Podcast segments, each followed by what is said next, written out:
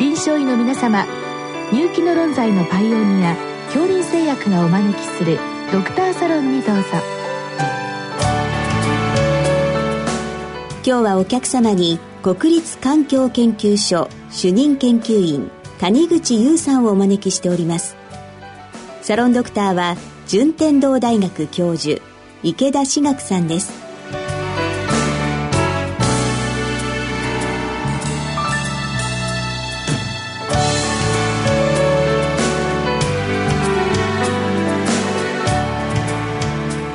先生よろしくお願いいたします。えっ、と、本日ですね、あの、歩幅と認知症の関係についてとご質問来てるんですけども、こういったあの、研究っていうのはいつ頃から考えられて進められてるんでしょうか？はい、えー、そうですね。まあ、研究というのはですね、長い間かかって徐々に進めてきたことがあります。で、もともと2000年当初からですね、高齢者のまあ健康指標の中で、まあ、身体機能ですとか、それからまあ認知機能って言われるような、そういう機能で評価するっていうことが、まあ、盛んに行われてきました。これは老年学の世界では、かなり今では主流になってきていますけれども、まあ、いわゆる疾病のありなしではなくて、そういう、まあ、心身の機能で段階的に人のファンクションを評価しようっていうことが、今では、まあ、当たり前に行われています。で2000年当初何が分かってたかと言いますと、まあ、特に身体機能が大事だろうと。高齢者の健康を評価するためには体の機能が大事だよということが分かってきました。中でもですね、まあ、握力ですとか、それからバランス能力、もしくは歩行の歩く能力っていうものが、高齢者のその後の健康状態を占う上でかなり使えるんじゃないかっていうことが言われてました。まあ、これ20年ほど前のそういう研究成果がかなり蓄積されてます。今ではですね、そういったまあ蓄積された成果をまあ活かしていくかどうかわかりませんが、まあ、使って、えー、例えばその歩行能力を見ますと、フレイルというようなものですとか、あとサルコペニアっていうようなものとして今では使われてるんですね。当たり前に使われてます。ということで、まあ、この20年ほど前からですね、高齢者の身体機能っていうものがホットな話題になってきつつありました。で、その中で、えー、まあ身体機能大事だよっていうことで、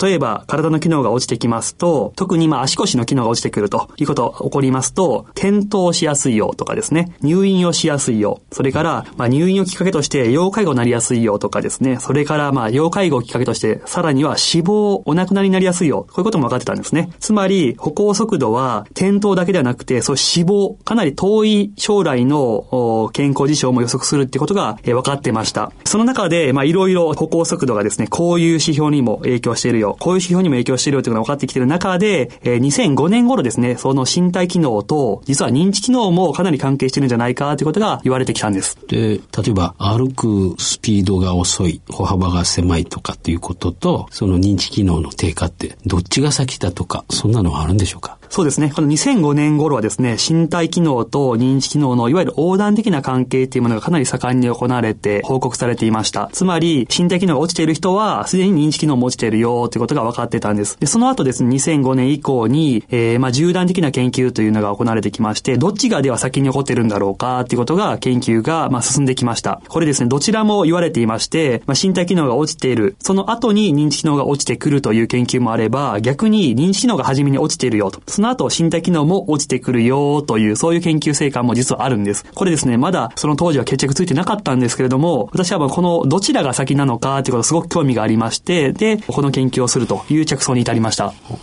で先生、具体的にはどのように研究されたんでしょうか？あの、これ証明しようと思いますと、二つの方法があると思います。一つは、まあ、認知機能も、それから身体機能も、まあ、正常な方々を調査をさせていただいて、その後観察期間を置いて、身体機能が落ちてくるのか、もしくは認知機能が落ちてくるのかということを観察するということです。で。まあ、もう一つはですね、まあ、病院調査なんかで、まあ、すでに、まあ、認知機能が落ちている、もしくは、まあ、心的機能が落ちている方々に対して、えー、まあ、調べさせてもらうという方法もあるかと思うんですけれども、疫学調査の中で、まあ、前者のですね、まあ、健常な集団の方々を調査するという方法で私は調査をしました。で、どういうことをしたかって言いますと、まあ、2000年当初にですね、東京都健康長寿医療センターの研究に協力いただいた、まあ、一般住民の方、一般高齢者の方々の中で、身体機能も認認知機能も、まあ、正常だった方々というのをピックアップさせていただいて、そういうデータを使わせていただきました。その後ですね、4年間観察期間を置きまして、4年間の中で認知機能が落ちたか落ちなかったかというのをまず見ました。その時に、えー、4年間やはり観察しますと、認知機能が落ちた方っていうのが約16%いたんですね。で、その16%の認知機能が落ちたというイベントに対して、元々の身体機能がどれぐらい影響力を持ってたかっていうことをまずは見てみたところ、やはり身体機能、歩行速度がですね、落ちていると、そういう認知機能が落ちやすいっていうことは、これ明らかになってきました。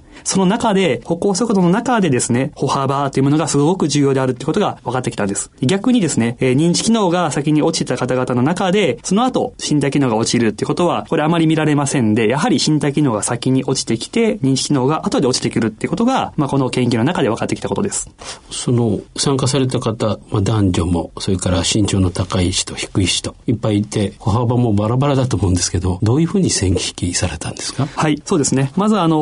先生おっしゃる通り、まあ、歩幅というのは、その人の身長ですとか、体格、それから目の見え方とか、もしくは耳の聞こえ方、バランス能力、いろんなことがですね、歩幅には影響してきます。当然、膝が痛い方とか、腰が曲がっている方は歩幅が狭くなる。これ当然です。まあ、しかし、いろんな要素がある中で、やはりあの、最後には、一般が可能性、その研究がどういうふうにその、一般の方々に届けるかっていうことを考えたときには、あまりそういうことをですね、深く、えー、慎重で補正した値で歩幅を、まあ、出すとかっていうことは、あまりそこではコントロールしない方がいいかなと思って、まずは歩幅を純粋に見てみたということをしました。で、歩幅をですね、狭い人から広い人まで、まあ、成績をつけます。一番狭い人は、えー、一番下。一番広い人が一番上に来るように成績をつけまして、ずっと並べていくんですね。で、その中で、下から33%、真ん中33%、上から33%っていうふうに取っていきますと、これちょうど3グループに分けることができます。そういう歩幅が、まあ、広い群、普通の群、狭い群という、そういう住み分けをしました。そして、やはり、その4年間経過見られて、認知機能の低下と相関があったんでしょうか？そうですね。歩幅が広い人に比べて、歩幅が狭い人の認知機能低下を発症するリスク、このリスクの比が広い人に比べると、狭い人では3.39倍。すごいですね。まあ、ちなみに普通の人でも1.22倍っていうことで約2割ぐらい高くなるんですが、狭い人の場合は、これが3倍以上ということで、かなり大きなリスクの比の開きになります。す3倍ってすごいですよね。そうですね。この後血液検査のいろんな指標で私も同じような研究をしているんですけども、例えば白血球ですとか、もしくはそのアルブミンとかですね、ヘモグロビンとかいろんな血液検査の数値の中で同じような方法を用いてリスクの比を計算しても3倍まで開くことってやはりないんですね。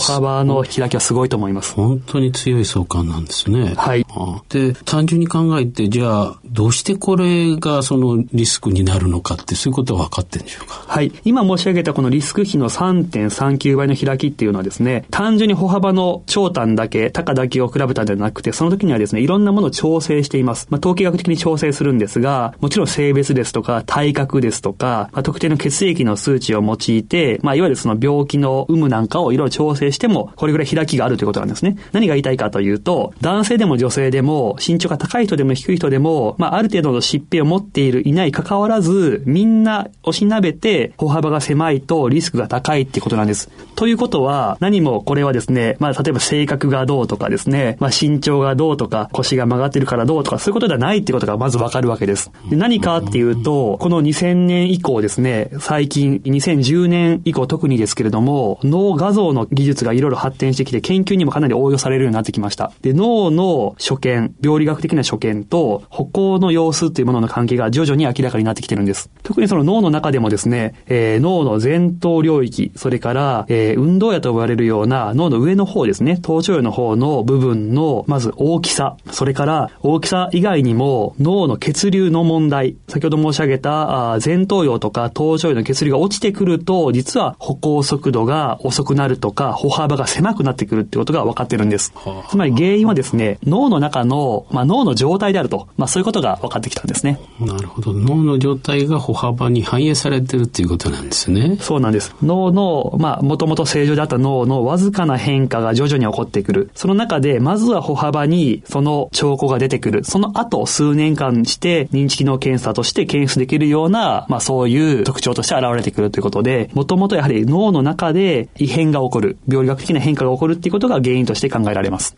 で、まあ、その歩幅が狭くなった人がやっぱり認知症になりやすいということが分かってると、やっぱり家族の人も含めて、その歩幅を制御することによって認知症を遅らせるとか、少しでもまあリカバーするとか、そういうことはあるんでしょうか？そうですね。やはり認知症の場合はですね、一度認知症という診断がつくまでのレベルになった方に関しては、やはり残念ながら歩幅でそれを改善するということは少し難しいかなと思います。まあ、しかしですね、認知症と言われる少し前の段階、つまり MCI ですとか、まあそういった認知機能の低下が起こっている方に関しましては、まだまだ十分に機能の改善が見込める段階なんですね。で、その段階の方々に対して、歩幅のそういうコントロール、制御によって、その脳を活性化するというのは一つの方法としてこれ十分に期待できます。他にもですね、脳のそういう活動を助けることっていうのは歩幅以外にも当然あると思いますけれども、歩幅というのは特にやりやすい方法の、実践しやすい手法の一つだと思いますので、かなりいいんではないかというふうに思います。で、逆にですね、まあ、歩幅の調整以外にですね、何かうまくできた時にですね、歩幅っていうのは、あの、広がっていくものなんでしょうか？当然、あの、歩幅はですね、意識するとかなり広がります。まあ、やはり、あの、歩幅が狭くなっている原因、今申し上げたのは脳の原因ですけれども、他にも当然、まあ、筋肉の問題ですとか、それから膝の、まあ、関節の問題なんかもありますので、誰でも単純にすぐに広がるとは、なかなか言い切れないところもあります。しかし、まあ、加齢とともに徐々に狭くなってきている方に関しましては、歩幅はですね、すごく速攻性のある可変的な、まあ、一つの尺度なんですね。まあ、意識して歩くということだけでも十分広がりますし、正しい姿勢で歩くですとか、正しい靴を履くとか、いろんな方法で歩幅というものは広がります。特にですね、歩幅広げるときにやりやすいのはですね、私、まあ、実践の中で歩幅を広げましょうと、まあ、昔は言ってきたんですけども、歩幅広げましょうって言って何が起こるかっていうとですね、人の歩き方はすごく変になるんですね。